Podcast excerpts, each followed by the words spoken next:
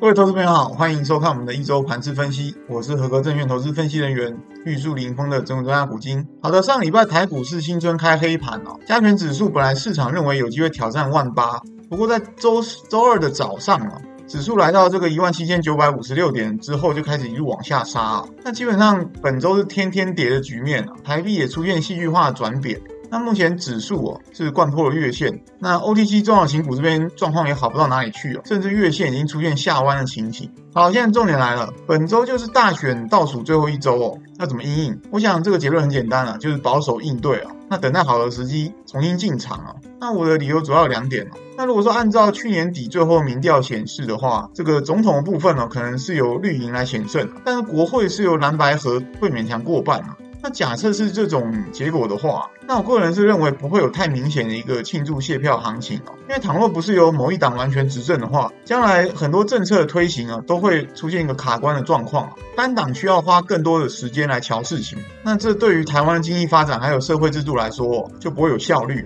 那第二点的部分的话，就是目前全球资本市场的氛围开始出现一个修正预期哦。那修正什么预期呢？就是修正联准会是否在三月就开始降息这个预期哦。那原本在去年底预估今年三月降息的几率哦，市场预期大概是百分之七十五，那现在是掉了十趴左右，大概是差不多六成啊。那虽然说基本上还是大几率事件啊，已经有点出现松动的一个状况。那主要原因还是在于上周美国公布这个非农就业报告，那基本上就业市场这个数字还是很强劲啊，似乎降息没有很急迫的必要。那另外一点就是 CPI 的数字哦，上周欧元区也公告了这个十二月 CPI 年增率，相较于十一月是开始出现往上走的情形哦。那所以说目前看起来啊，这个本周四美国也要公告这个十二月 CPI 哦。那目前也是会预估会比这个十一月再增加一些哦。那到底市场届时会怎么反应？降息几率会不会再往下掉？目前实在说不准哦。所以说为了安全起见，先控制持股成数在五成以下，保留部分资金是比较稳当的一个选择哦。那至于标的的部分，先前提到一些全职股，像这个台积电的国巨。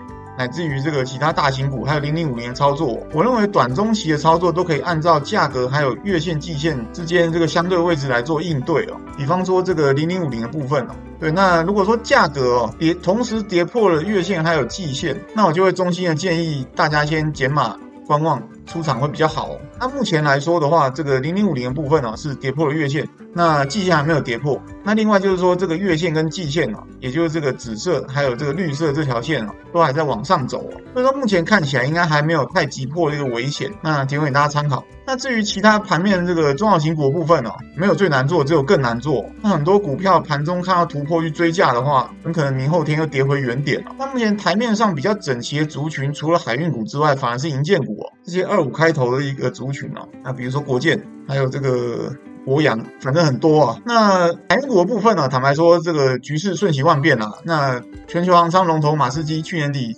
才说要走这个红海航线、啊，那结果上礼拜被连续攻击之后，又改口说不走了。那不走绕道而行的结果，反而是股价大涨演出哦。那我觉得说这个族群的操作就只能偏短线来看待啊。那不管你是用五日线啊、十日线还是小时线来做依据哦，那总之操作就是应该有纪律啊，破线就跑了。那至于刚刚提到银建股部分、啊，我认为多少在反映今年台湾有可能在下半年就降息这件事情啊。那不过根据以往的经验啊。银建股在低档乏人问津的时候，进去里面蹲着，布局的胜算会比较高哦，而不是在高档跟大家一起抢。那以上内容也提供给大家参考。好的，节目到此进入尾声，股市行情变化难测，但也充满机会。我们所能做的就是充做好准备。那如果以上内容各位觉得有帮助，请记得加入我们 G 观点的粉丝团。我是周大股金，我们下次见。